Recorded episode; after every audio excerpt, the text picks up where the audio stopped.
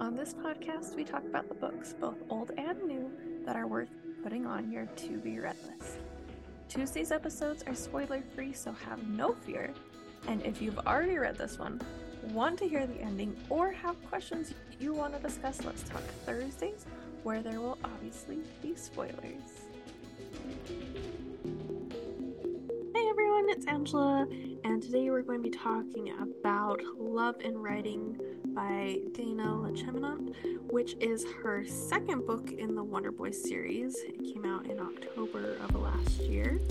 And yes, you totally need to read these in order, so go to last week's episode and listen to the first book. Um, if you've already read that one, great, let's do this one. Back cover is Allie has sworn off dating. Which is unfortunate because the cute guy at the grocery store has finally struck up a conversation, and shy and sweet Ben is even more adorable than he looks. When an ex shows up trying to rekindle the flame at the same time her mother tries to set her up with a neighbor, Allie ropes Ben into being her fake boyfriend to get everyone to back off. Ben has been in love with the stranger at the grocery store for months, despite never speaking to her. When he finally works up the courage to say hi, he's suddenly thrown into a fake relationship with no chance of things becoming real. Not unless he helps Allie on her journey of self discovery. A weekend of pretending to be a couple turns into weeks of hanging out and discovering together that people, discovering the people they want to be.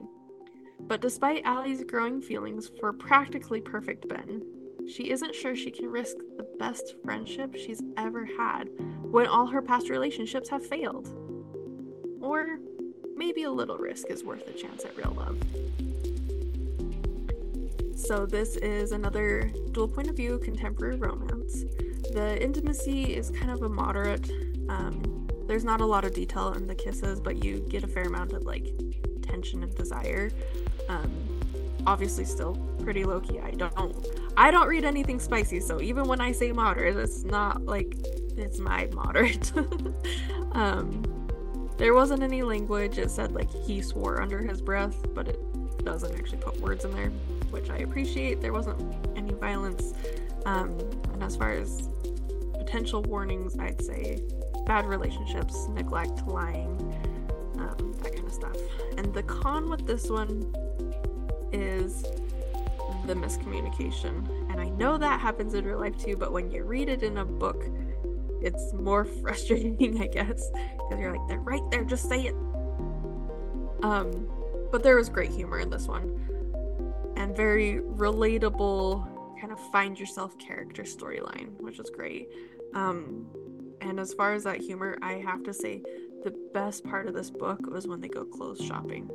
I laughed so hard that I had tears running down my face. My daughter was like, Mom, what's wrong? what's going on? I was laughing so hard, guys.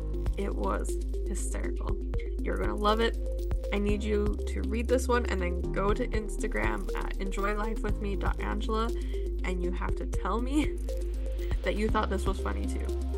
And if you didn't think it was funny, you have to tell me why you don't think that's funny because seriously, that was hilarious. Anyways, I'll be back Thursday and we'll talk more about this book. If you want to skip the spoilers, I'll see you next Tuesday. Have a great weekend.